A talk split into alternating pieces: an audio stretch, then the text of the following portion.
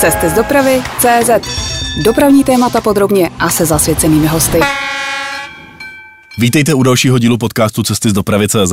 Já jsem Ondřej Kubala a dnes je to vůbec poprvé, co je naším hostem odborářský bos.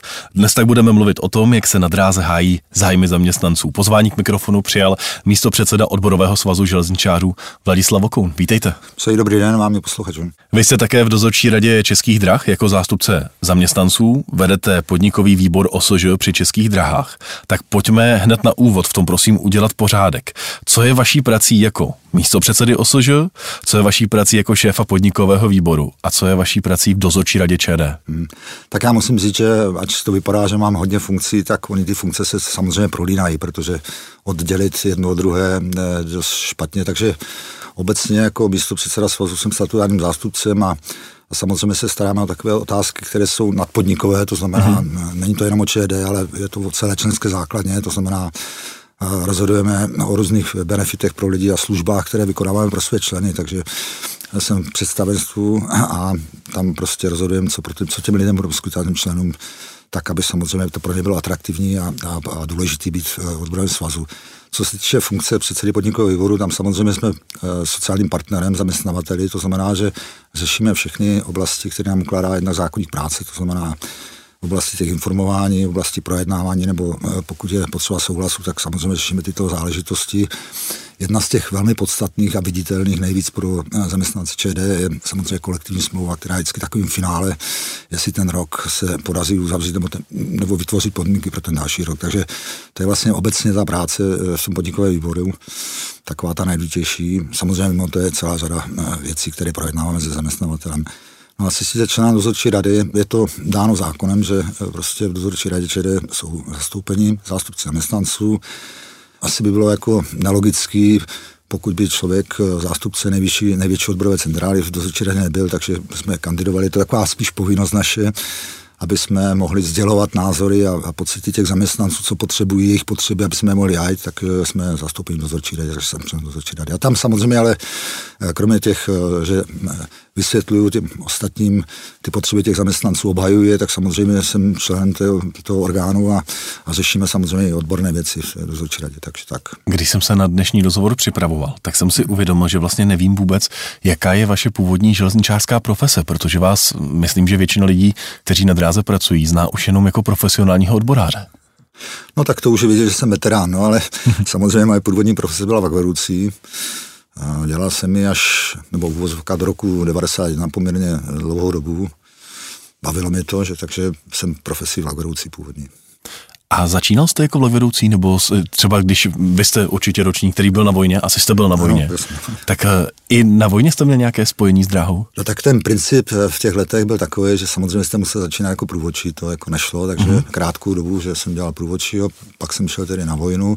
Co do okolností, a byl jsem tomu rád, jsem nastoupil železničního vojska, takže jsem vlastně tu profesi svým způsobem když nebyla úplně přesně, ale svým způsobem jsem vykonával po celou tu vojenskou službu, což pro mě byl takový benefit jako do budoucna, že že jsme dělali obnovy tratí, takže vlastně jsem, jak se říká, okoukal i, i tu infrastrukturu a, a celou dobu jsem byl právě u toho vojska železničního a už jsem se vracel potom po, po vojně v roce 80, už jsem se vrátil a od té doby jsem dělal profesionál až do roku 91. Dnes jste ve vrcholovém vedení nejsilnější odborové organizace na železnici. A to, co teď dráha prožívá, bez ohledu na to, o jakého jde dopravce, nebo zda jde o dopravce nebo infrastrukturu, tak ty dopady pandemie jsou obrovské. Tržby klesají, počty cestujících klesají. A co to znamená pro počty pracovníků na železnici teď a co to bude znamenat pro další léta? No, samozřejmě ta situace je nepříjemná, dotýká se celé té dopravy železniční, ne, samozřejmě nejenom nás, my jsme, eh, ale vzhledem k tomu, že my říkáme, že každá pandemie musí skončit a že, že prostě předpokládáme, že ta firma se bude vracet k normálu, tak jsme samozřejmě očekávali, že ten stát, pokud chce, aby jsme tu službu zajistili, a musím říct, že ty železničáři klubou dolí zajistili celou dobu, Eh, takže nemůžeme prostě libovolně ty lidi propouštět, aby jsme je pak v zápěti nabírali, protože ten trh je takový specifický pracovní na té železnici. U nás se kladou vysoké nároky, že na odbornou, na neustále přeskušování odborné znalosti, zdravotní stav Čili ono krátkodobě někoho propustit a pak ohledat na tom trhu práce by se mohlo jako ukrutně vymstit, proto my jsme požadovali, aby ten stát participoval, prostě, že to není možné, jako, že to není dneska zavřu, zítra se otevřu, takže jsme očekávali pomoc státu. Ona se dostavila, já bych řekl, že teda mnohem menší míře, než jsme očekávali, nicméně samozřejmě Samozřejmě jsme dělali všechno pro to, aby z těch důvodů, o kterých mluvím, že ten stav se vrátil normálu, aby jsme ty lidi udrželi. Samozřejmě jsme museli participovat i na určitých, určitých opatřeních, které s tím souvisí a které dělala celá řada firm, to znamená, když nebyla práce, tak jsme eh, vystavili lidi na překážky v práci, to znamená menší část mzdy. Nicméně samozřejmě se snažili, aby ty ztráty pro ty lidi nebyly eh, markantní, takže my jsme udělali opatření s, s se zaměstnavatelem a a když ty výkony nebyly, tak ty lidi byli na překážkách v práci doma. Takže myslím si, že tam jsme jako dělali všechno pro to, aby nemuselo docházet k situacím, aby ten zaměstnavatel nepropouštěl. Z těch důvodů, o kterých mluvím, že jednou se to vrátí a pak by to bylo velmi složité to rozběhnout, jak se říká, tu firmu znova.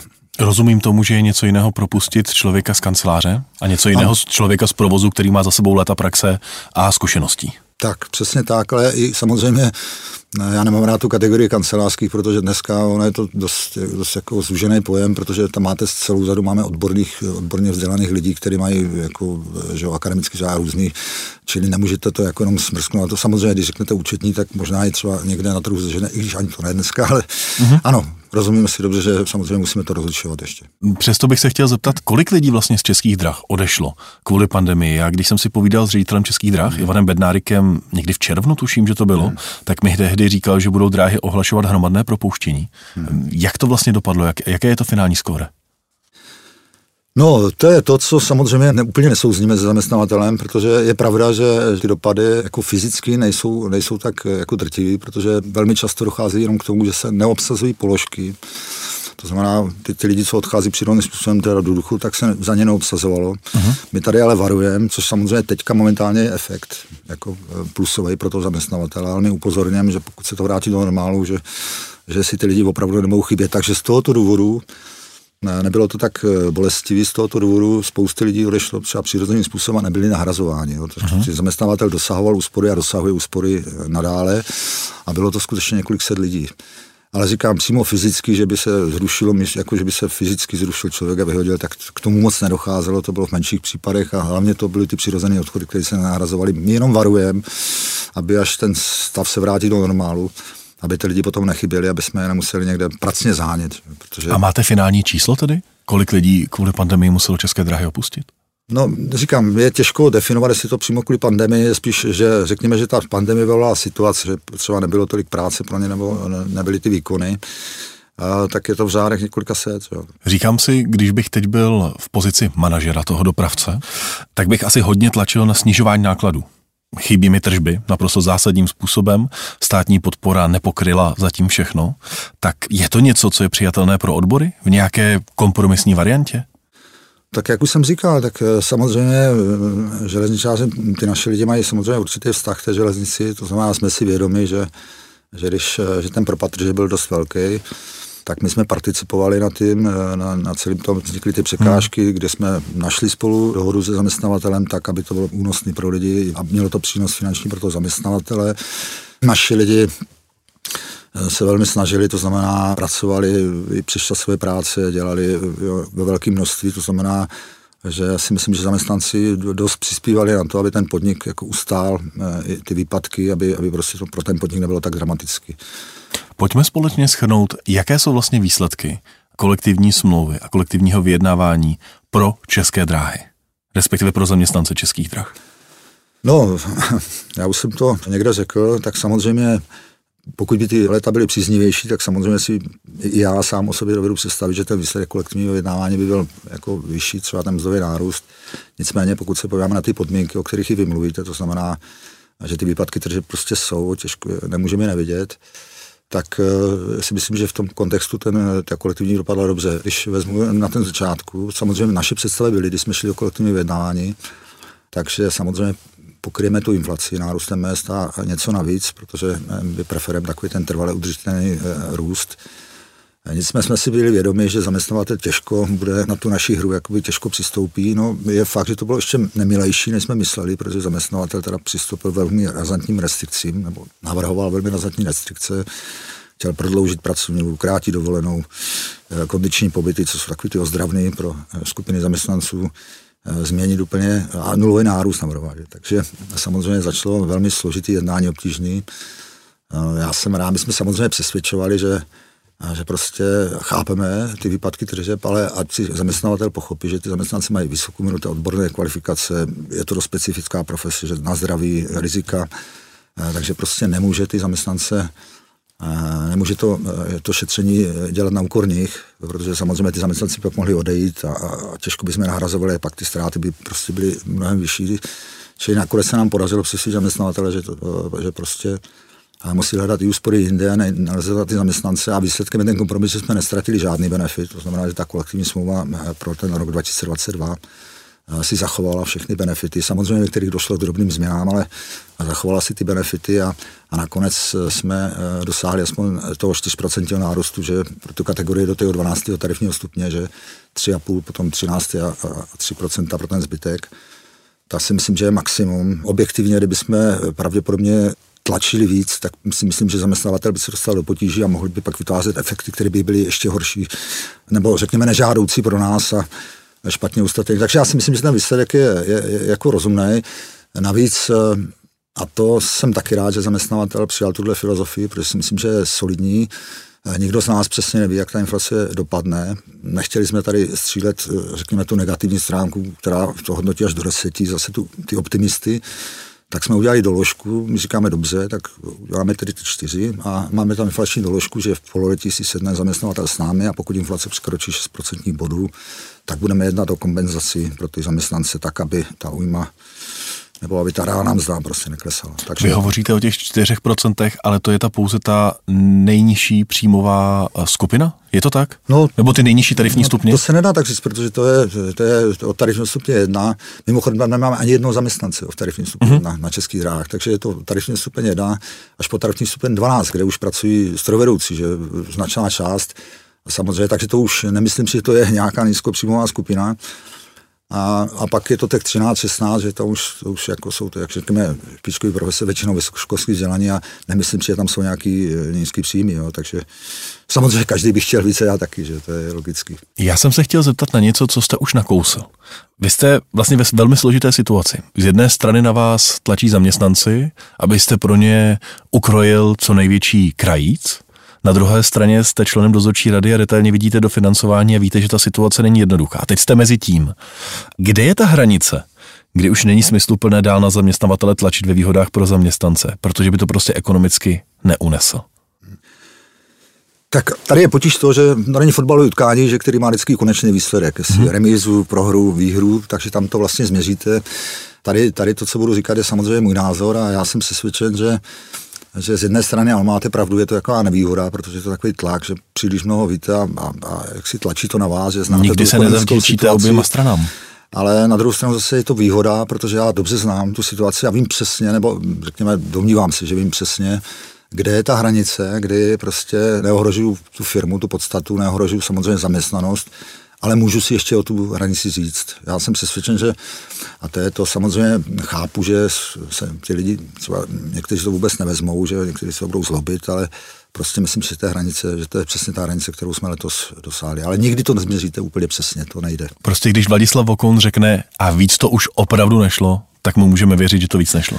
Já doufám, že mi, měli, že mi budou věřit, ale samozřejmě říkám znovu, nejsme v fotbalu utkání, takže ten výsledek, jako tu, nebo takový to, že můžete být stoprocentně přesvědčeni, že jste ještě někde nemohli kousek, tak to, to nezjistíte ani vy, ani ten zaměstnavatel. Že to jako, je to prostě, je to tam, my tlačíme co nejvíc, zaměstnavatel samozřejmě tlačí na to, aby dal co nejméně. Takže je to ta hrana, a samozřejmě to někdy, nebo mnohdy je to subjektivní dojem, že vy si myslíte, ještě jsem mohl týden počkat, možná, že bych ještě, samozřejmě ten zaměstnavatel říká, proč já jsem neudezil, takže je to, je to prostě, je to, je to vyjednávání, od toho slova to je, je to vyjednávání. A vaše organizace má celou řadu členů také na správě železnic. Ano. Jestli se nepletu, tak tam se podařilo vyjednat nárůst o 5%. Ano. A nerozevírají se teď nůžky mezi dopravcem a správcem infrastruktury a nehrozí třeba, když rostou na správě železnic platy hmm. rychleji, že někteří lidé od dopravce začnou tak nějak pokukovat, jestli by to na té infrastruktuře nebylo pro ně zajímavější? No já si myslím, že se to neděje. Samozřejmě vždycky budeme svědky a já to říkám, že jsou to samostatné právní subjekty a, a nemůžeme pořád do nekonečna hrát tu roli, že jsme aby jsme na to byli my zvyklí, na, že jsme byli jeden podnik Český rady, tak to je jedna věc. Ale druhá věc, pořád jsem rád, že že panuje jakási, jakýsi synchron, to znamená, že, že ty profese z hlediska té odbornosti, z hlediska v těch fyzických nároků jsou velmi podobné v těch mhm. firmách, mm-hmm. takže pořád je tady jakýsi úzus, že, že se to trochu drží pohromadě. Takže jestli jeden rok má se že o 1% víc, druhý rok mají třeba český dráhy, ale v zásadě v kontextu si myslím, že nůžky se nerozevírají a že, že to relativně odpovídá, odpovídá té dané profesi. Znamená, těm nárokům, které jsou na tu profesi dané, tak ty rozdíly nejsou podle mě vysoké. Samozřejmě někde je to vyšší tarif, někde to třeba mají víc příplatku, takže, ale nemyslím si, že dušky se nějak rozdíl. Určitě ne o 1%, 1% určitě nerozevře dušky. Že? Když mluvíme o tom kolektivním vyjednávání, já se vás musím zeptat na jednu věc. Není pro vyjednávací pozici odboru, třeba právě pro kolektivní smlouvu, nevýhodné, že je tolik různých odborových organizací na dráze. To máte cech strojvedoucí, federaci strojvedoucích, SOSAT, federaci vozmistrů, federaci vlakových čet. A takhle bych mohl počítat, tuším 12? No, momentálně, ono se to, ono se to mění. se to mění, ale ano, je, je to teď momentálně 11, ale mění se to tak... Není tohle nevýhoda? Nebyli byste silnější, kdyby to byla jedna, dvě nebo tři maximálně odborové organizace? Víte, tak já už tady v tomhle tom to beru jako fatalisticky, prostě eh, nebudu, eh, nebudu zkoumat nad tím, co prostě reálně je a umožňuje to zákonník práce, který říká, že členové a už můžou být centrála. Eh, samozřejmě, ano, máte pravdu, mohl bych říct klidně ano, stačilo by jedno slovo, máte pravdu, je to určitá nevýhoda. Já znovu říkám, mě nevadí a, a navykl jsem si a někdy to může být i přínosný 3, 4, máte pravdu, že na, i na můj vkus 11, Navíc většinou to jsou profesní organizace a uh-huh. ta, ta firma má kolem 14 000 zaměstnanců v desítkách profesí a já prostě vždycky budu dělat kolektivní pro všechny. A vy tedy jste profesní, tak přece jenom hájíte zájem té profese a to se mi jako nelíbí samozřejmě. Takže já nikdy nebudu přítelem profesních eh, odborových organizací, jako myslím, jako nakloněn eh, vzniku těchto organizací, ale beru to na vědomí, prostě respektuju to. Samozřejmě děsím se toho, pokud by se to nějak živelně rozmohlo, pak by to asi bylo, nevím, co by se dělo, ale Není to, dob- není to úplně ideálně, ano, ale zvykli jsme si na to říct s tím. Vladislav Vokoun je dnes naším hostem. Posloucháte interview Cesty z dopravy CZ. Jedním z velkých benefitů na dráze, který si troufnu říct, je i pro řadu zaměstnanců z jiných profesí trošičku závidění hodním. Těm, co pracují na dráze, jsou režijní jízdenky, i pro rodinné příslušníky. Jak moc jsou zásadní? Kdokoliv se snažil historicky sáhnout na režijky, tak strašně tvrdě narazil. Tak eh, já si myslím, že režiky jsou pořád důležitý, ale čím dál více ty režiky působí jako jakýsi stmelující prvek, jak, jakýsi stotožnění toho železničáře s tou profesí. Prostě mm-hmm. je to taková tradice, čili já bych řekl, že čím dál více se umenšuje ten faktický význam, protože lidi jezdí autama a nedojíždějí, čili ten, ten se jakoby umenšuje, tam si myslím, že už že se to přeceňuje mnohdy tím okolím, taková ta jakoby závist, že máte režíky, ale já si nemyslím, že ty železničáři už to tak masově využívají jak, jako dříve. Ale prostě ten pocit té sounáležitosti s tou firmou, taková ta stavská čest, eh, ty režiky jsou pořád, eh, pořád samozřejmě důležitý. Takže to hraje tu roli. Říkám, je to o něco menší, protože ten praktický význam se umenšuje, to je jasný, protože ty, říkám, lidi mají daleko víc aut a všechno možný, méně dojíždějí třeba nebo volí jiný způsoby. Takže, ale z toho hlediska jsou pořád důležitý. A není ten benefit přežitý? Nebudete navrhovat třeba něco flexibilnějšího, modernějšího? Sám jste teď říkal, že pro někoho je to důležité, že celá rodina může jezdit vlakem, ale je stále méně těch, pro které to vlastně jako je skutečným benefitem nebo příjmem do toho rodinného rozpočtu, nebo úsporou v tomhle případě? Tak víte co, my jsme, my jsme spíš uvažovali trochu jinak, protože už, uh, už leta letouci říkáme, že z těch důvodů, o kterých jsme tady mluvil, prostě nechte ty jízdní výhody být, protože oni vlastně fungují na principu, že České dráhy dopravce využívá nadkapacitu. Jo. Je to prostě běžně světově se využívá nadkapacita, to znamená mm-hmm. jakoby relativně místa, které by se stejně neobsadili. Takže já si myslím, že tím, jak se umenšuje ten počet železničářů, protože jak se modernizuje, klesají počty zaměstnanců, že, takže prostě těch počet držitelů se zmenšuje a my jsme říkali, že není potřeba ten problém řešit, že, eh, takže jsme chtěli, aby ty jízdní výhody zůstaly ve stejné podobě. Nicméně pořád prostě z času na čas se vynoří eh, jakýsi tlak, pro mě celkem až ne tak pochopitelný, jakoby, že to musíme řešit, tak eh, v tuto chvíli samozřejmě jsou některé kraje, Homoravské, který z našeho pohledu trošku nepochopením měl pocit, že, že nám to nějak až tak nenáleží, že prostě, protože tam jsou ty brutosmlouvy tak my jsme samozřejmě chceme tomu jít trochu naproti a jsme si vědomi toho, že prostě ne každý vlak vozí české dráhy, eh, ne každý systém objednatele je stejný, takže tomu rozumíme, tak my jsme chtěli a chtěli jsme to i po minulých předchozích dvou ministrech, aby jsme našli nějaký systémové řešení, aby se udělalo něco, co, co třeba bude působit i pro více dopravců a co bude jako eh, zohledněny jakoby v tom systému, protože ono ještě upřímně potřeba říct, že ta režika má někdy výhodu i pro toho, kdo si objednává ty vlaky, protože když tě neuznáte a budete platit eh, ty náklady, tak je nakonec stejně promítnete tomu objednateli. Takže a zbytečně, protože, jak říkám, využívá se nadkapacita toho vlaku. Takže si myslíme, že tady, kdyby, kdyby se trošku jako obrousily ty hrany a nevy, nevytvářely se nějaký zbytečný podle mě eh, problémy, tak eh, ty jízdní výhody by mohly fungovat jako systémově a, myslím, že by nikoho nezatěžovali. Vy jste zmínil Jihomoravský kraj, ano. tam byl tehdy velký spor o režijní jízdenky.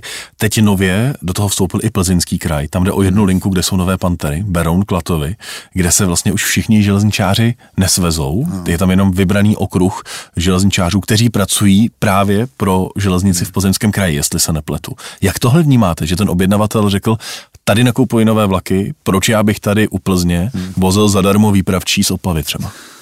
No, tady si myslím, že tady je trošku to nedorozumění, protože tady, tady prostě si myslím, že problém, který, říkám, není věcný, si myslím, tak se, se příliš řeší. A, a proto my chceme a jednáme o tom, a dokonce v té eh, koncepci eh, dopravy, že, která byla přijata v roce myslím, 2018 v září, tak je tam popsáno, že prostě jízdní výhody budou předmětem řešení a my se snažíme prostě přesvědčit ministerstvo. Dokonce i ty kraje řekli, když se domluvíte, když to prostě bude jednotný, tak my, jsme, my se tomu jako přizpůsobíme, takže my hledáme cestu, jak to vyřešit, aby každý, aby to nebylo v každém kraji jinak a aby to mělo smysl pro ty železničáře, aby to mělo smysl pro celý ten systém, takže se snažíme a jednáme o tom, aby se to dostalo třeba do systému eh, celostátního tak, aby to bylo užitelné. Samozřejmě nebráníme se i pro ostatní dopravce. Že to je... No a jaký je teď návrh OSOŽ tady? Co s režijkami dál? O čem jednáte? Tak my jsme předložili návrh, samozřejmě trochu to zbrzdil, ne trochu, hodně to zbrzdil covid, že? protože jako to, není, to nejsou věci, které vyjednáte přes eh, Webexy a přes různé ty média, mm-hmm. to mhm. je prostě, jsou věci, které musíte vyjednávat, jak se říká, z očí do očí. Eh, takže my jsme se snažili a snažíme se přesvědčit ministry, o tom, aby jsme si sedli ke stolu. My jsme, náš návrh byl takový, že, že prostě my dáme nějakou paušální částku pro ty objednatele. Jako odbory nebo jako ne, zaměstnavatel? zaměstnavatel, který, zaměstnavatel si, který si myslí, že, to, že je objektivně zhruba ten náklad, jako, který by měl spravedlivě mohl požadovat ten objednatel a že my dáme tenhle náklad jako paušálně v rámci celé sítě a režiky budou platit a, a bude to vlastně ten nejjednodušší způsob. Takže to je jako náš návrh. My si myslíme, že je dobrý, že je spravedlivý No zatím prostě se nám ještě nepodařilo zcela přesvědčit přesvědčit ty objednatele, že prostě možná dostanou i víc, než reálně odjezdí ty železničáři. Tak a, a jakou... samozřejmě ten covid hodně zbrzil ty jednání. No. A máte vypočtenou tu částku, kolik by ten paušál měl být? My máme vypočtenou, samozřejmě každý kraj by dostal jinou, protože každý kraj má jinou objednávku. To záleží samozřejmě na velikosti objednávky. A dá se říct věděli, průměrně, přes... kolem jakého čísla se takový paušál pohybuje? No jestli si dobře pamatuju, tak v Jihonovském kraji to, ta nabídka si myslím, že se, ale to samozřejmě pracuje v čase, ale v té době si myslím, že to bylo kolem 5 milionů, že, jsme, že se nabízelo, že dáme paušální částku za ty režisty a a já, my jsme přesvědčeni a nakonec ten rok to ukázal, protože oni dávali určité možnosti nákupu těm eh, železničářům za, eh, pro český dráhy ano. za nějakou cenu, eh, myslím 40 nebo 80 nebo tak nějak to bylo. Pro dorodní příslušníci to bylo dražší, ale a samozřejmě pro zaměstnance se, že kolem 1500. A nakonec se ukázalo, že, prostě, že ta paušální částka možná byla pro ně výhodnější než tohleto a méně pracná, protože to musíte dát do systému, že je to vlastně na kontroly, seznamy zaměstnanců a podobně a podobně. Takže my si myslíme pořád, že to je cesta, kterou by to, to mohlo jít. A jak do toho systému zapojit podle vás soukromé dopravce? Protože ten trh je liberalizovanější rok od roku. No tak eh, to, to záleží samozřejmě na dohodách, že tady samozřejmě ty... Mě by spíš zajímalo, jaká by byla vaše představa, jak by se to dalo udělat. Já si myslím, že z hlediska českých drah ten problém není tak velký, že tady spíš se brání ty, eh, ty ostatní dopravci, protože uh-huh. z hlediska velikosti jsou menší, to znamená mají podstatně menší počty zaměstnanců a u nich panují obavy, že prostě ty jejich vlaky by přetatěžovaly ty naši, zaměstnan- naši držiteli z nich, takže já si myslím, že ten základní problém je v tuto chvíli tohleto, že on není ani o českých hrách, že my bychom neuznali jízdní výhody těm dopravcům, protože jsou jakoby menšinoví a nemyslím si, že by to byl zásadní problém. Ten problém je na té druhé straně. Já ho chápu. Oni mají obavy, že železničáři by jim zaplnili vlaky a oni by z toho neměli, řekněme, ty patřičné eh, tržby. Takže já doufám, že prostě postupem času, že že jak se ten trh vyrovná, to znamená, že řekněme, že ty, ty konkurenční boje se obrousí, to znamená, že ten trh bude, řekněme, nějakým přirozenějším stádiu, že určitě budou nastávat nějaké dohody. Nechci říct, že budou všeobecně uznávat třeba jízdní výhody, ale dovedu si představit, že třeba budou, že si budou uznávat jízdní výhody pro zaměstnance speciální, třeba pro návoz vedoucí, že ty režízdy a tyhle ty věci, to si myslím, Neočekávám, že by to bylo plošné, jako plošná benefit, ale myslím si, že ty firmy si můžou v tímhle tím zájemně víc stříct, aby nezatěžovali, že různýma administrativu ty své zaměstnance, takže my třeba budeme vozit jejich lidi do služby, že můžeme vozit za nějaký paušál. Takže to si myslím, že tohle bude cesta. Mohla by být. Ještě se chci zeptat, půjdete za novým ministrem dopravy Martinem Kupkou s tím návrhem toho paušálního příspěvku? Tak určitě až přijde čas, tak já myslím, že teď, teď momentálně pan ministr nový eh, samozřejmě se orientuje, je to logický. Eh, nemyslím si, že by byl hodně rád, kdyby jsme hned přišli s tím, co, eh, co občas bývá takový čertík v té veřejnosti. A samozřejmě máme taky v tuto chvíli, že spousty jiných starostí ohledně smluv a ohledně sanací. Takže ale myslím si, ano, že Čas určitě, určitě, určitě je to naším záměrem a určitě, to, určitě ho požádáme o, o jednání v této věci. Místo předseda odborového svazu železničářů Vladislav Okoun je dnes naším hostem. Posloucháte interview Cesty z dopravy CZ. Jedno z velkých témat na železnici vždy byly a vlastně dodnes jsou dělené směny a jejich přerušení. Nástroj legální, ale pro zaměstnance velmi často nekomfortní. Jdete do práce na 12 hodin, přitom jste v práci třeba jenom 9 a ty zbývající tři nemáte placené, protože to bylo přerušení. Takže vlastně v práci jste a nejste. Řeší se to řadu let, Mm-hmm. Proč to řešení vlastně stále není?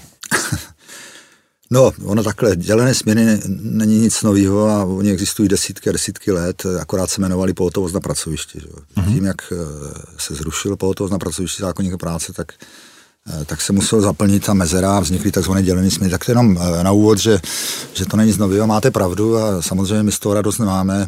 Jako, já nepochybuji, já neznám člověka, který by nechtěl jít do práce a když jsem přišel do práce, tak mě plaťte, až z té práce zase odejdu.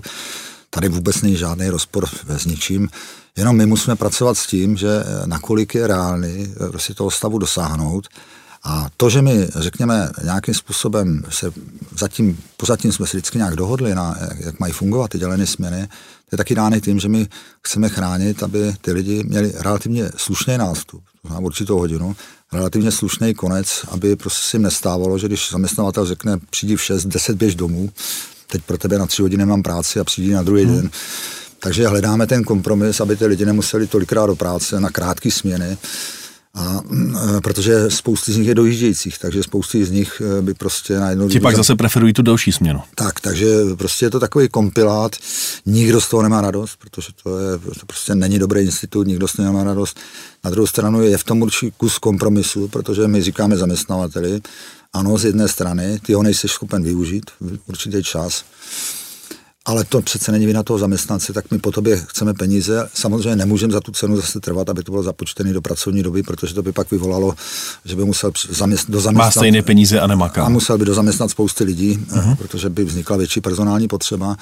Takže prostě snažíme se dělat kompromisy, dochází často ke změnám, snažíme se najít prostě způsob, jak přinutit zaměstnavatele, aby dokázal lépe využít čas těch lidí, aby prostě, uh-huh. aby, aby neby, nevznikalo podezření, že to dělá účelově, takže samozřejmě tlačíme. Zatím samozřejmě nejúčinnějším prostředkem je zvyšování ceny té eh, práce, protože ona není zdarma. Že? Zaměstnanci dostávají 50% mzdy, přičemž eh, se jim to nezapočítá do pracovní doby, ale můžou si v tu dobu v uvozovkách dělat, co chtějí. Na druhou stranu samozřejmě rozumím, že v té práci stráví a říkají, my uděláme svých hodiny a ještě k tomu máme 30-40 hodin. Je to nemilý, myslím si, ale v tuto chvíli prostě, hele, já bych byl šťastný, kdyby, kdyby se našel někdo, kdo najde řešení. Samozřejmě řešení typu, dejte mi to do pracovní doby, to umíme taky, ale eh, není reálný, že bychom dosáhli, ale snažíme se přesvědčit zaměstnat, snažíme se, aby měnil směny, aby, aby si tento institut eh, zanikal. Ale každý rok se dohodem, říkám, naši, naši zbraní je tlačit jo, na, na cenu. A jak se podle vás změnily podmínky pro práci zaměstnanců na dráze za posledních 10-20 let? Já vím, co si pamatuju, tak třeba nocování bylo často kritizované. Lepší se to? No tak je to podobné jak ty dělení směny, to nikdo zase trávit čas mimo domov není příjemný. Pravdou je, že, že ty podmínky se velmi zlepšily, si myslím, protože jsme v 90. spali kde možně, tak se říkalo, jsme říkali, hele, budete spát na hotelu, tak jsme si to nedovedli představit. Dneska skutečně ve spoustě noclehů je na standardních hotelech, to znamená, řekněme, velmi, velmi pěkný prostředí. A my se snažíme každý rok prostě zlepšovat a zlepšovat ty podmínky. Já jenom pro ilustraci třeba v kolektivní smlouvě každý rok dáváme 40 milionů do zlepšení právě těch sociálních eh, podmínek na pracovištích, ať už jsou to ty nocležny, ať už jsou to, já nevím, jídelní koutky, toalety, umývárky. Takže rozhodně se to zlepšilo. Samozřejmě každý nocleh je svým způsobem špatně, ale, ale, ale prostě ty podmínky se vylepšily hodně.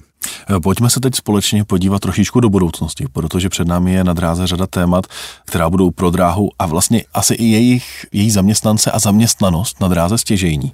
Když bychom otevřeli téma ETCS, které se blíží. Podle řady hlasů to může přinést konec vedlejších tratí a tedy i výkonů a tedy i práce pro lidi. Jak to vnímají odbory? Víte, já nevím přesně, z čeho ty hlasy vychází, protože já nejsem jako specialista na ETCS. Já, já jsem pragmatický člověk, čili je to prostě rozhodnutí Evropské Evropské unie, tady prostě bereme to na vědomí, že ETCS je, má, samozřejmě má spoustu velmi pozitivních prvků, protože je tam velmi reálný předpoklad zvyšování té bezpečnosti té dopravy, což je samozřejmě vždycky přínosem. Já jenom říkám, že ne vždy, samozřejmě to může mít ten, za všech okolností to bude mít ten kladný efekt. To znamená, že já pořád říkám, že tady, i tady by se měl používat rozum. To znamená, pojďme zavést TTCS tam, kde to je účelný, tam, kde to skutečně a tam, kde prostě, já vím, že to je silný slovo, že bychom mohli považovat, že to je nadbytečné, nebo že můžeme to nahradit jiným systémem, efektnějším, levnějším, tak pojďme, pojďme se bavit o kombinacích a pak bych si, pak bych si představit, že to nemusí ohrožovat ty lokálky, nebo, ale říkám, beru to na vědomí, je to, zvyšuje to bezpečnost, a, ale říkám, pojďme trošku uvažovat selsky a ne všechno dělat ortodoxně jedním modelem. No, můžeme, já dokonce si představit, že tam, kde to funguje, tak nechme, nechme stávající nebo vylepšeme stávající. A... Středočeský kraj se jako první z krajů letos odhodlal škrtat provoz na některých lokálkách. Buď zásadně omezit, nebo ho úplně zastavit. Co na tohle říkáte? Ne, tak samozřejmě to velmi mrzí, protože já, já jako prostě jsem eh, celoživotní příznivcem železnice a dokonce si, dokonce si myslím, že to bude pořád, je to doprava budoucnosti. My jsme oslovili, eh, na druhou stranu Středočeský kraj je jeden z nejvyšších objednatelů a velmi se zvýšila, eh, velmi se zvýšil počet vlaků v tom Středočeském kraji, čili je to takový My jsme oslovili Středočeský kraj, napsali jsme dopis, v podstatě, kdy jsme vyzvali, aby, aby své eh, rozhodnutí se snažili přehodnotit, ať si sednou spolu ke stolu s ministerstvem dopravy, aby hledali řešení, protože je jasné, že tady by ten stát měl na tom participovat, protože ta doprava železniční by měla být zájmem státu. Takže my jsme oslovili a, a sdělili jsme, že, že prostě nelze se na tu dopravu železniční dívat jenom z toho pohledu krátkodobího, že dnes je levnější ten autobus, ale je potřeba taky vnímat, že ta Evropa jde směrem k tomu Green Dealu, znamená, a že se ty parametry mění a že to, co dneska je třeba dražší o 5 korun na kilometr, a nevím, o 10, tak že zítra může být třeba stejně drahý a pozítří může být levnější, takže takže nemáte z toho radost? Nemáme z toho radost, my jsme požádali, bohužel částečně něco se opravilo, neříkám, že na náš vliv, nebo prostě malinko to, malinko slevili, ale to rozhodnutí učiní a my z toho radost nemáme. Jako. Hodně diskutovaný byl svého času taky návrh poslance Martina Kolovratníka za ANO hmm. na konzervaci lokálek a pokud si dobře pamatuju, tak jste vystupovali velmi silně proti. Hmm. No já to totiž považuji za naprosto slepou uličku. Jako konzervace všichni sice hezky povídají, ale konzervace rovná se likvidace. To, protože dovedete, víte, jak jednou zastavíte železniční dopravu a mimochodem ta praxe to ukázala. Jakmile jednou zastavíte železniční dopravu, tak ujízdí zpátky do provozu je velmi složitý, Málo kdy se to povede, spíš to jsou ojedinělé věci. My jim vždycky zatleskáme, jak tady a třeba a že obnovilo tu šestkou dráhu, to je paráda, ale to jsou spíš ojedinělé věci, že, hmm. že ten ředitel třeba je tomu nakloněn, že mu to vyhovuje z hlediska třeba zkušebních, ale většinou, jak prostě tu trest zavřete, a můžete tomu říkat konzervace, tak jak tu trest zavřete, tak většinou, většinou je to nevratný krok. Jo. Martin Kolovratník... To neříkám, že dochází ještě ke krádežím, že potom. On ale argumentoval tím, že chce ochránit eh, ten prostor pro tu liniovou stavbu v budoucnosti, tak si říkám, že by s vámi možná nesouhlasil. Ne, my jsme spolu diskutovali s panem Kolovratníkem, nakonec jsme v některých věcech eh, našli řešení. Eh, pan Kolovratník upravil ten návrh, že některé věci upravil. Některé věci samozřejmě na nich si trval, že to je logicky, že nemusíme mít na všechno shodný názor. já nezdílím jeho optimismus v tom, že on prostě je přesvědčen o tom, že se, když se zachová ta liniová stavba, že, že prostě znamená, že můžeme kdykoliv nebo v úvozovkách kdykoliv obnovit tu trať. Já jsem přesvědčen a ta historická zkušenost napovídá, že téměř vždy to znamená definitivní konec. Konec konců já bydlím na jedné trati v zásadě eh, Koválovice, Morkovice, že nezaměstce Morkovice 12 km, taky tam byl zastavený provoz a už se nikdy neobnovila. Dneska už jsou tam i koleje vytrhany, že už je tam cyklostezka, takže já ten jeho optimismus nezdílím. Já si myslím naopak, že možná to je v dobré víře, já mu neberu tu dobrou víru panu, Kolové, panu poslancovi, no, dneska už vlastně není, že? ale panu poslanci neberu dobrou víru, ale já prostě nejsem v tomhle takový optimista. Já si myslím, že, že prostě naopak, že možná by to bylo zneužít toho návrhu říká Vladislav Vokoun. Posloucháte interview Cesty z dopravy CZ. Železnice dnes už nejsou jenom české dráhy. Co odborový svaz železničářů a členové od soukromých dopravců? Přibývají vám? Tak jednak, eh, ono se to málo ví, my zastupujeme 26 firm v podstatě, takže my, eh, protože dříve patřili do toho železnictví, stavebnictví, zdravotnictví a tak dále, takže u nás zůstali, takže my už dlouhodobě zastupujeme mnohem více firm než jenom ty dopravce. Samozřejmě momentálně nejsou to, nejsou to obrovské množství, to taky souvisí s tím vývojem. Už máme členy ve spoustě těch eh, soukromých eh, dopravců, v Barivě, v Landerbánu, eh, už ji máme i v RegioJetu, takže ano, máme, začíná tam, tam členy. A samozřejmě budeme hájit tak, jako, jako hájíme naše členy všude jinde. Kolik má vlastně osožu členů? No, tak to jste mě, to jste mě zaskočili, my to vždycky sčítáme. V tuto chvíli, v tuto chvíli máme eh, přes 30 tisíc členů. A to je i z důchodci, nebo Tam to je? samozřejmě z důchodci. No, takže a... momentálně je to něco kolem té 40 tisíc, no, do, mezi 30 a 40 tisíc. A dá se říct, kolik z toho jsou už třeba členové odinut, než jsou České dráhy nebo zpráva železnic? No, pokud berete eh, Český dráh jako skupinu, to znamená včetně Karga, předpokládám, protože máme spousty cezených společností, tak eh, samozřejmě netvoří. Naprosto většinu ještě pořád tvoří zaměstnanci nebo členové z těch tří firm, jako je Cherry Cargo, SŽ a České dráhy. To je naprostá většina členské základny. Nicméně samozřejmě ta, ty členové z ostatních firm není to bezvýznamný. Jo. Takže eh, já bych řekl, že, že to tvoří minimálně 10%. A ten jejich význam roste? A podíl? Samozřejmě postupně růst, ano. To, to jako, no. Chtějí dnes mladí lidé vstupovat do odboru? Nebo máte ten problém, co řada jiných odborových organizací, třeba i v jiných firmách nebo v jiných odvětvích, že prostě roste věkový průměr a členové odchází do důchodu? Já si myslím, že to je problém celoevropský, ale samozřejmě ten problém máme, my se snažíme, to je letitý problém. A mladí lidi samozřejmě mají k životu jiný přístup. To je jako já jsem ho měl taky, že když jsem byl mladý, máme trošku jiný. A dneska už mají jiné návyky, protože ty možnosti jsou úplně jinde. My se snažíme, to znamená, neustále hledáme cesty. Já nevím, v poslední době jsme třeba udělali aplikaci do mobilu na chytré mobily moje OSJ, což uh-huh. myslím, že je velmi, velmi pěkná věc. Mladí dokonce ocenili, protože velmi rychle se dostanete, je to zdarma stažení, tam najdete všechny, všechny výhody, které děláme eh, pro svičeny. Samozřejmě ten zaměstnanec běžně nejvíc vnímá tu kolektivní smlouvu, logicky, jak jinak. A to nejvíc ovlivní také, kolik mu každý měsíc přistane na účtě. Ale třeba díky naší velikosti, díky naší velikosti máme, máme výbornou, jak my tomu říkáme, pojistku na hloupost, to znamená eh, na ty příhody, když se něco rozbije, když se něco a to jsou velmi lukrativní záležitosti. Samozřejmě, když jsme nebyli tak velký, tak určitě nemáme takovou, takovou pojistnou smlouvu, takže ta je dobrá, to si myslím, že je velký benefit pro to být členem. Samozřejmě automaticky a a děláme to velmi, myslím, že dobře, máme právní zastoupení, to znamená veškeré pracovní právní spory. My samozřejmě zdarma vypováháme našim členům, což si myslím, že dneska taky není eh, žádná laciná záležitost. Jakýkoliv spor dneska stojí ohromný, ohromný peníze, takže to děláme. Samozřejmě Děláme i společenský život, eh, zajišťujeme těm členům, protože máme nějaké rekreační zařízení, takže tam mají výhodnější nabídky. Takže myslím si, že to proč neděláme. Samozřejmě, eh, samozřejmě je to nimravá práce, protože přesvědčit dneska mladý je, je poměrně složitý samozřejmě, protože těch, eh, těch zájmů a těch eh, jako je, je strašně moc. Jo. Možná si říkám, jestli to není také tím, že oni mají víc možností. Před 20 lety bych nastoupil k drahám a potřeboval bych být v odborech, protože není nikdo jiný, kdo by se mě zastal. Dnes, když se mi to nebude líbit, oslovím dva, tři soukromé doporavce, řeknu, já nejsem s tímhle spokojen, dáte mi lepší podmínky. Když oni řeknou ano, tak mladý člověk prostě odchází do druhého dne. A víte co, já teď něco řeknu jako paradoxně, já jsem rád, protože víte, jedna z věcí, která mě, která mě fakt těší, když mi občas jako říkají, ty jsi blázen, já jsem vlastně nadšený, že ty mladí lidi už prostě mají mnohem více sebevědomí. Jako, my jsme byli takový tak trochu jako utápli, a co, co, když, a co, co se stane. Jako, takže ty mladí už eh, jsou daleko více vyvědomí, to znamená jednak samozřejmě umějí si i bránit, To znamená, to, co dříve bylo nepředstavitelné, jak se postaví tomu své vedoucí, když má pravdu a řekne mu to, takže nebojí se těch následků, nejsou jakoby sebevědomější. No a samozřejmě ty možnosti, že, že nejsem tak závislý na tom zaměstnavateli, že naopak říkám, to si jenom můžu prodat, tak já půjdu jinam, tak já jsem spíš tomu jako, jako rád.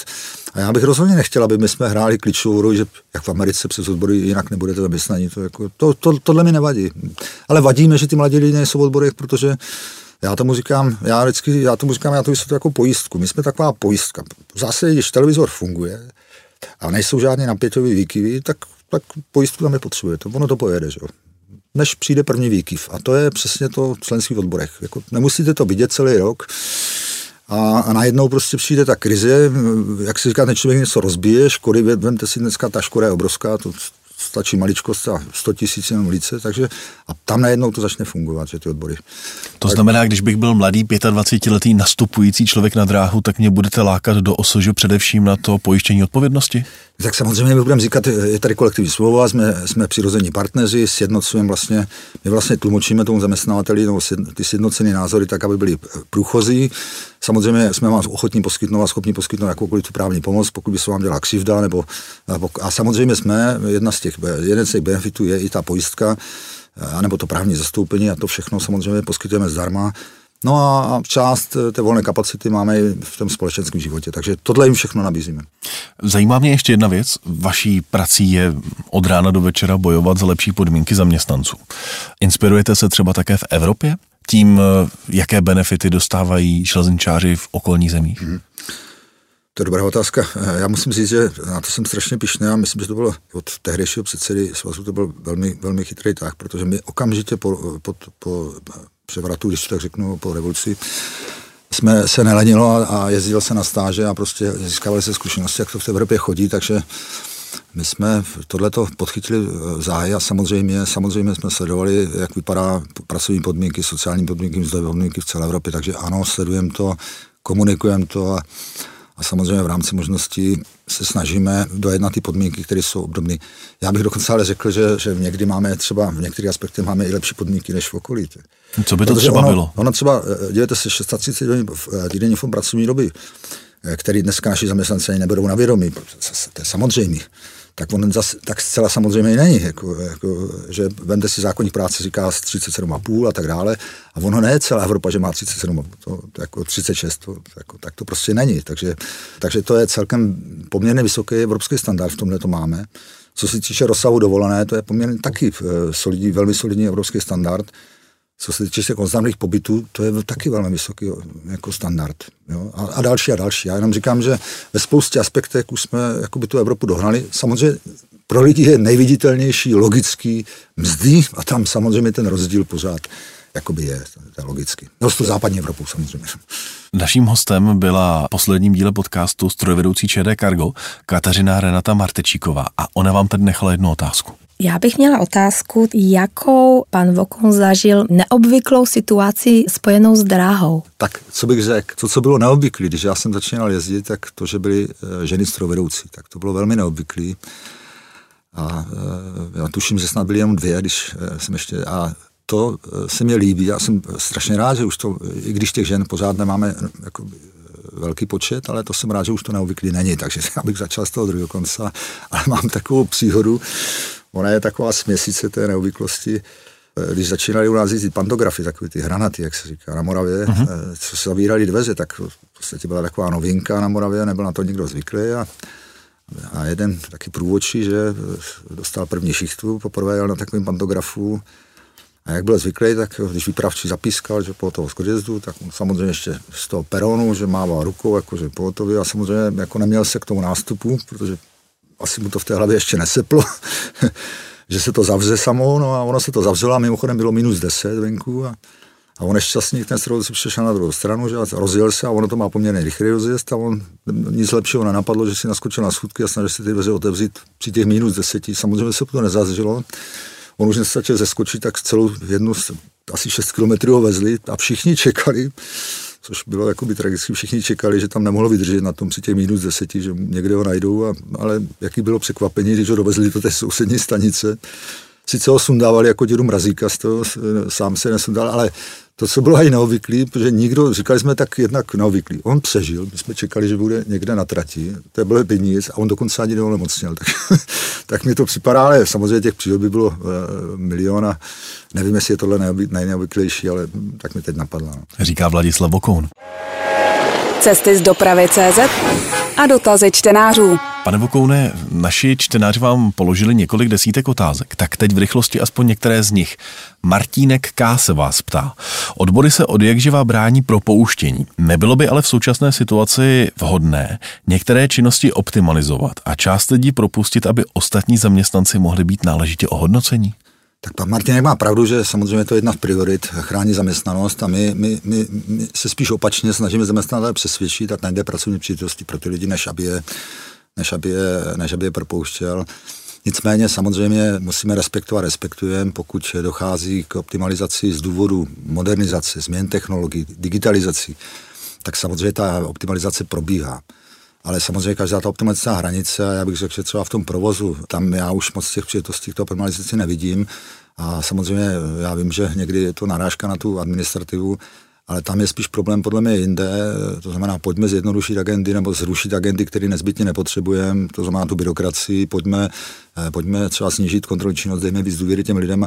A pak samozřejmě to je taky věc, které by, která by mohla vést té optimalizaci, ale říkám znovu, prioritou je chránit je, eh, chceme spíš, aby nalezal nové pracovní příležitosti a pojďme, u té modernizace se to probíhá, ta optimalizace. A Trevor se vás ptá, a to s tím souvisí, jak vnímáte fakt, že některé odbory, podle našeho čtenáře, jsou na generálním ředitelství českých drah zbytečné, uměle vytvořené a podle něj nefunkční. Například zmiňuje odbor strategie.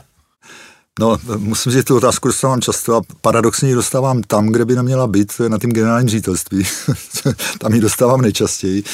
Víte, já úplně, eh, jedna věc je počet odborů, druhá věc je eh, detailní eh, práce každého toho jednotlivce. To jako, to je těžko posuzovat. My na to jdem trošku jinak. Samozřejmě ten počet se nám nějak nelíbí a někdy to vypadá jako, že co odbor to samostatný podnik, takže to kritizujeme a samozřejmě to sdělujeme generálním řediteli, že, že to je prostě velký nešvar. Ale co zase říkám, kdyby jsme snížili tu agendu, kdyby jsme snížili počet těch jakoby kontrol, dali víc důvěry těm lidem, tak si myslím, že by se rázem a velmi rychle ukázalo, které odbory jsou zbytečné, které ne. A pak by se to vyřešilo tímhle tím. Ale to, že násilně řeknu, který odbor je zbytečný, to si myslím, že ne. Lukáš se vás ptá, nechtějí se odboráři víc soustředit na pracovní podmínky a zázemí zaměstnanců na železnici? Například v Depech je to někdy jako v minulém století. Hmm. Tak jednak my se soustředíme, já už jsem tady dneska, myslím, ne, ne vlastně nezmínil, my každý rok věnujeme v kolektivní smlouvě už mnoho let na zlepšení sociálních a pracovních podmínek, především toto jsou ty útulky, především eh, eh, že, umývárky a tak dále. 40 eh, milionů korun, což si myslím, že není, je poměrně slušná částka. Samozřejmě to to, co dělá ještě investičně zaměstnavatel, je druhá věc. Takže my se snažíme. Je to, je to jedna z našich priorit a 40 milionů není málo. A má ale... Lukáš pravdu, že to v některých depech vypadá jako v minulém století? Víte co, my jsme měli obrovský rozsah, takže český ráje byly že monopolní, eh, ta objednávka byla obrovitá, to znamená, jsme měli tisíce pracovišť, a samozřejmě, eh, samozřejmě a, ty, a ty prostředky ty české dráhy nikdy tolik neměly. Já bych řekl, že ten stát eh, až nám tolik nevěnoval. Čili e, snažíme se, ale jde to postupně a nevylučuju, vůbec nemůžu vyloučit, že na některým ještě pracoviště, jak se říká v uvozovkách zapomenutém, e, může by to e, někdy vypadat, ale musím říct, že se to velmi a velmi zlepšilo. Jako obrovský, jako věnovali jsme tomu obrovský prostředky a lepší se to. Ale říkám, nevylučuju. Ono většinou se týká pracovišť, mě to vždycky mrzí a strašně se, strašně se zlobím na manažery, když on řekne, to já zpravovat nebudu, protože to za dva roky zrušíme. Jo? A pak je to tam ještě další deset let. Takže nevylučuju, že takové případy jsou. My vždycky říkáme, pojďte nám to hlásit. My máme přes naše základní organizace nám každý rok dávají hlášení, které pracoviště potřebují spravit, které jsou v nějakém stavu a tam právě se věnují ty prostředky těch 40 milionů. Takže pokud Lukáš má pocit, že v některém konkrétním depu to takhle vypadá, má se ozvat. No samozřejmě, já neříkám, že to uděláme hned, samozřejmě, ale podiskujeme, půjdeme se tam třeba podívat a řekneme, pojďte tam, pojďte tam dát peníze, že jo? to samozřejmě. Strojvedoucí z Bohumína, Jiří Mašek se vás ptá, píše, že je dlouholetým zaměstnancem a chtěl by vědět, z jakého důvodu není vyhlášena stávka všech odborových organizacích působících na ČD a kde berete odvahu vylézt mezi zaměstnance s tak ostudným výsledkem kolektivního vyjednávání. A ptá se, jestli jste si ještě nevšiml, jaká inflace se na lidi valí. Tak za prvé odvaha. Já samozřejmě se nevyhýbám žádným, žádným otázkám, takže kdybych se vyhýbal, tak asi nebudu ani kolektivně vyjednávat, tak to je první věc. Víte, je pravda, že v průběhu kolektivního vyjednávání, protože ten návrh zaměstnavatel byl dramaticky restriktivní, tak skutečně to vypadalo a já prostě reálně jsme uvažovali a připravovali jsme si na variantu, že prostě dojde k, k fatálnímu střetu. Ale díky tomu, že postupně jsme se začali zbližovat v těch stanoviscích, zaměstnavatel opouštěl ty svoje návrhy restriktivní, tak samozřejmě eh, Samozřejmě jsme, ta stávka přestala být úplně aktuální a dospěli jsme k výsledku, který já říkám považuji za maximální kompromis, který je obou straně přijatelný. I když, jak říkám, nikdy u toho, není to fotbal, nikdy nemůžu stoprocentně říct, že jsme my nemohli vyvolat půl procenta, ale říkám, ten pocit má zase zaměstnavatelem, že nám dalo půl procenta víc. Ale co je pro mě podstatný, to je maximum. To není o té inflaci, že bychom nechtěli. To je prostě, myslím si, že víc jsme z té firmy, aby jsme neublížili celému tomu systému a ne, nevytvořili, řekněme, negativní, velmi negativní efekty, třeba do zaměstnanosti a podobně, tak si myslím, že to je prakticky maximum, co jsme mohli dosáhnout. Ale co je důležité, je tam ta inflační doložka, co znamená, máme tam, že pokud inflace přesáhne 6%, to je 2% rozdíl mezi tím, co je, a tak sedneme ke stolu a budeme jednat. Čtenář Jenisej se vás ptá, proč OSŽ zavírá oči nad hrubým porušením pravidel a předpisů interních, kdy vedoucí zaměstnanci nutí převzít drážní vozidla, která by neměla vůbec věc depa. Tak by na to může být jednoduchou odpověď. Jako to samozřejmě nepřipadá do úvahy. My nic takového nikdy ani netolerujeme, ani neprosazujeme. Eh, tady na, ani bychom nemohli, to, to nedává ani smysl. Naopak my lidem říkáme, prostě pokud zaměstnavatel vás po vás vyžaduje úkony, které jsou v nesouladu s předpisy, nedaj bože ještě eh, s bezpečností, tak eh, prostě odmítejte. A já si myslím, že to, je, to by musíme, musí, musí to být konkrétní případ. Tady v tomto případě musí být konkrétní, pojďme říct, kde se to stalo a pojďme potom z toho vyvozovat důsledky. Místo, tomu, datum, čas, konkrétní vozidlo přesně, a projednat. Pojďme z toho vyvozovat důsledky, eh, protože já samozřejmě nemohu posoudit to konkrétně, ale nikdy ode mě myslím, nikdo nemohl dozvědět, že bych řekl, tak to toleruj, to nejde. Honza se vás ptá, tolerujete členství ve více odborových organizacích? Můžu být u vás a zároveň třeba ve Federaci strojvedoucích? Víte co, nám to připadá trošku jako divný, že ono to je takový, jako trošku, trošku mi to připadá jako tak buď jsem, eh, protože odbory, jakoby ta činnost by měla být velmi podobná u všech těch odborových organizací. Čili proč být ve, ve dvou odborových organizacích, když vlastně ten účel je eh, ta ochrana, že eh, ta kolektivní smlouva, takže připadá nám to trochu divný, my to v zásadě neřešíme, čili já si klidně dovedu představit, já jsem to že z nějakých důvodů eh, ten člověk je. Takže my, eh, říkám znova, my, my, my to nějak moc neřešíme, připadá nám trochu jako divný, ale samozřejmě můžou mít lidi různý typ rozhodování nebo důvodu, proč to udělají. Takže rozhodně, eh, já, já potom nepátrám, tak to řeknu, když si to udělají ty lidé. Připadá mi to trošku divnější. No, nic víc. Další otázka od Honzy. Považujete provoz v režimu 00S, tedy strojvedoucí bez vlakvedoucího, za úsporu provozních nákladů v osobní dopravě? Víte, jedna věc je provozní úspora, druhá věc je, já to považuji za špatný. To je jako celou, celou dobu to považuji za špatný. Já si myslím, že jednou z předností a spousta cestujících proto taky využívá železniční dopravu je, že, že ta železniční doprava poskytovala pocit takového bezpečí a součástí toho bezpečí byl ten vlakový personál. Takže z mého pohledu to není dobře. Samozřejmě musíme vnímat tu realitu, protože tady dneska máme objednatele, to jsou kraje a stát, a samozřejmě ty objednatelé tlačí na cenu. A je pravda, a to jsme připustili, spíš je to respekt, než, než že, bychom to, že bychom byli rádi, tak jsme připustili, že v těch výjimečně krátkých vlacích, většinou to bývají ty motory. 810 na lokáce. 14 opravená, že, tak, že tam, a pokud je uzamykatelný dveře, to znamená automaticky, a pokud má strojvedoucí průchod e, přímej do soupravy, tak tam jsme připustili, že při menší frekvenci je to možný, ale je to z důvodu spíše toho tlaku těch objednatelů a vůbec, aby jsme zachovali ten provoz, aby nám někdo řekl, vy jste příliš drahý, já si objednám autobus. Tak to jsou ty výjimky, ale obecně eh, si myslím, že to je špatná cesta prostě. Že ty lidi si zaslouží ty cestující ten komfort a navíc eh, to, oni to přirovnávají někdy autobusu, já říkám, to není autobus, protože autobus je většinou civilizační krajinou. To znamená, že většinou ta pomoc, když se tam zraní ten šofér, tak je velmi reálný předpoklad, že za vteřinu pojede auto kolem a, a prostě někdo zavolá tu pomoc, ale ty vlaky že jezdí lesem a víme eh, ty případy, které se staly. Takže nedoporučuji to. Není to naše parketa, my jenom respektujeme v hodněných případech. Jan Mahdal vám klade otázku.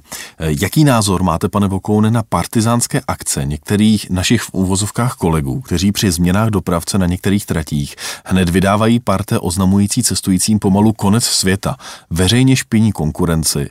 Vys jeden velmi aktivní kolega z konkurenčního odborového svazu pocházejícího z Jablonecka. Eh, předloni během prvních jízd spojů konkurenčním dopravcům dokonce vypouštěli vodu a podobně. Je podle vás takové chování v pořádku? Já bych to rozdělil. Já chápu a je spousta železničářů, kteří jsou strašně pišní na tu firmu, jsou srdcaři a je to pro ně rána, pokud prostě na některé trati se zastavuje provoz a oni ji opouštějí. Tahle otázka ale míří spíš ke změně dopravce, ne k no. zastavení no, provozu. Takže tohle bych chápal, že tam je nějaká nostalgie. Samozřejmě vždycky říkám jedno, všechno musí v rámci slušnosti, důstojnosti.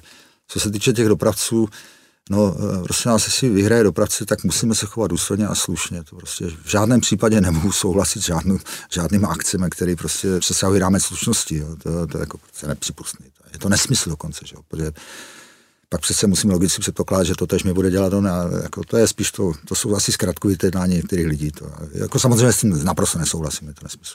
Jakub se vás ptá. Eh, řeší se nějak problém s nadbytečností provozních zaměstnanců v souvislosti s přicházením o výkony?